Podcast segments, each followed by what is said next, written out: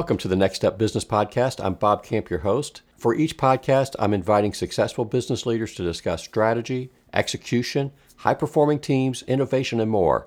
Join us to learn more about getting the business you want and living life on your terms. I'm here with Debbie Siegert, and this is Bob Camp, and we're going to discuss values for, for your planning process. And one of the things that Debbie shared with me recently was an article by Patrick Lencioni, Make Your Values Mean Something. And we'd like to you know, use that as a basis for going forward, but we really, really want to talk about how values work in, in a business and why they are so valuable. And Debbie, can you give us a little bit of your thinking about this article first and go from there? Yeah, I think the one great thing about this article is it really gives an overall picture of what values have represented in organizations through time. And I think one of the things that people sometimes forget about is we select our values or we think we know our values and then we forget about them.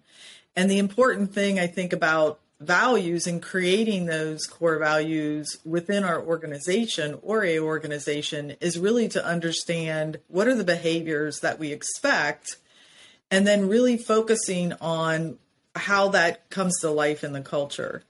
And so it really brings to life the fact that there's some organizations out there who have created core values and a perf- they give a perfect example on Enron and their values really were around communication, respect, integrity, and excellence.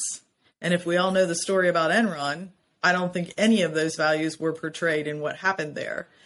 So it's really important to, as you come up with those values, that you do embrace them and they're used day in and day out with the work that you do. So really, when we, Bob, what we like to talk about is how can you recruit people and hire people to those core values so that expectations are aligned as to behaviors they need to do every day? And then it doesn't really even stop there. It goes really then to as you observe behaviors of an individual or a team, are they embracing those core values? And if they're not, how do you manage to them? It's really about having quick discussions, right? So if you see someone who maybe isn't meeting expectations, are they aligning with the core values or not? And if they're not, having those discussions really about that particular situation or that behavior that you saw and relate them to the, those core values. Real important point you made. Even I think there's great organizations with all the right intents doing a lot of work to create those values, but because they're not living them and they're not reinforcing them. Mm-hmm uh, they get lost and they become just placards on the wall. And the organization then doesn't become or isn't what they hope that it would be. And so it's really important that this effort, and, and you and I have seen this with, with teams that are going through this process of really wanting to define values. This is a lot of work. It's a lot more work than most people expect it to be because you really want to get to what is really important. So First is the work of actually coming up with those values. That's really hard to do. Then the 2nd mm-hmm. is let's take a look at how do you reinforce those in the organization? And, and, and, I'll give an example. One company that I first time I saw this happen, and, and, we've used this now with other companies, is that we recommend now because I first saw this you know, several years ago with a company who came up with some values, uh, really good. They spent a lot of time working on it and coming up with these core values. But then what they did in each of their executive management meetings, they basically were identifying with their leadership team values that they saw in each other or values they saw exhibited within the company that, that were consistent. So every time they, they would capture it and reinforce it. And the whole key was to say, this is what it means and, and this is why it's important. Mm-hmm. And then those executives started doing that with their management team, and then their management team started doing it with their frontline people. And that really became a top down part of their culture, which was powerful. It's, that was one of the things that we highly recommend us to all of our clients today is that they catch their people doing these things, not all of them at once necessarily, but capture right. them, catch them and just reinforce because it's a great reinforcement. It's like your child. You know, if your child's doing something good and you reinforce it, guess what they're going to try to do again? You can commend them, you give them, you know, a big hug, whatever it is. But if it's like that, it becomes second nature then, right? Because as as you continue to reinforce it, then people expect that of themselves and others.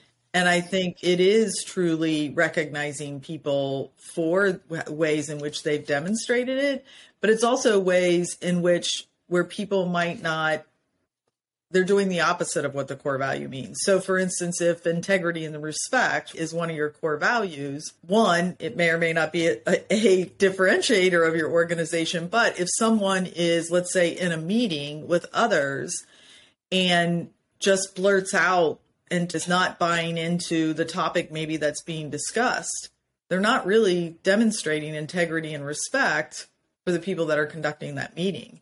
And so quickly maybe having a discussion with that individual, asking them if they felt that really portrays that is important because then it really stops the bad behaviors that you don't want to see with either leaders or other people in the organization.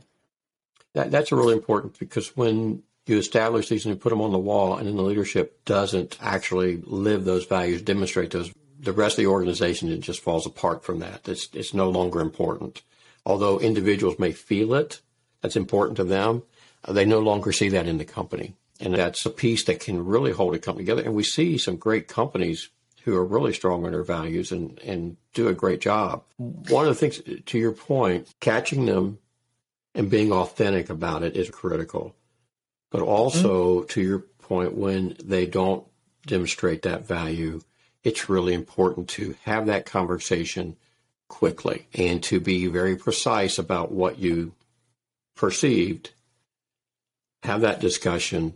And then I think the one minute manager, one, the new one minute manager is to be able to have a redirection. You want your people to mm-hmm. be living those values, demonstrating those values, do the right thing for your people, do the right thing for your customers. And it makes it just a, a, better conversation from that standpoint because then the individual who had done that behavior doesn't represent, like, he doesn't, they do not try to be defensive from that perspective because it's mm-hmm. associated directly with an expected behavior through that core value. And so it really allows for healthier conversations. Mm-hmm. One of the things that I've seen that I think has really been worthwhile, especially now with the challenge of finding good people. And we can talk about retaining people. But finding good people, when you have a clear vision statement of where you're at, and it's that is what is the piece that excites people. The piece that really gets them is when you start articulating your values and you go through the process of saying, here are our values, here's what they mean to us, Here's how we capture people doing this. And this sets the expectations we have for everyone in the company on how we behave and act together. That really starts, number one, the people who don't want to live that way don't want to come to work for you and you don't want them. But that's the rare case. Most people look at those values as being something, man, I'd love to work there. And that's one of the things that, and they don't have to be awe inspiring values. They have to be values that people can say, I want to live to that. I would love to live in that and work in that environment. And I think they point that out, Bob, too, because it's even when you're going through that recruiting process, you're asking questions so that those potential candidates articulate how they've demonstrated it so that they're just not aspiring to live by those values. I think, as they put it in the article, is you're actually hiring people who already want what you want instead of hiring people and expecting what you want. That's why it's so critical really to think about it as you're going through the the recruiting and the hiring process cuz then it starts right then and as they're in the organization then those behaviors continue.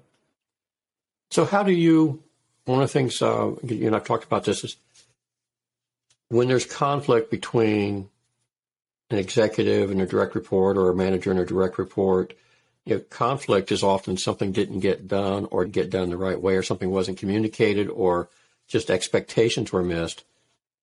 Oftentimes, it really comes back to a values discussion. How, how have you talked about that in the past? I think it's because understanding if everyone is aligned to the core values and they are communicated throughout the organization, I think it becomes almost like a safe environment, right? When those expectations are being met and it has something to do with the core values, it allows you to bring that up in what it did or did not demonstrate so that people understand where they missed on a particular situation. And it is hard work. In the article, they talk about how it really inflicts pain because you have to think about it, think about your core values really in every situation and think about them every day. Yeah, until a point in time that it's just the way you behave. It's consistent with who you are, but still, it's going to be easy because you hire someone new or the organization goes through a change. It can be easy to forget those values and, and you have to get back to them. You have to stay with them. So when we look at that,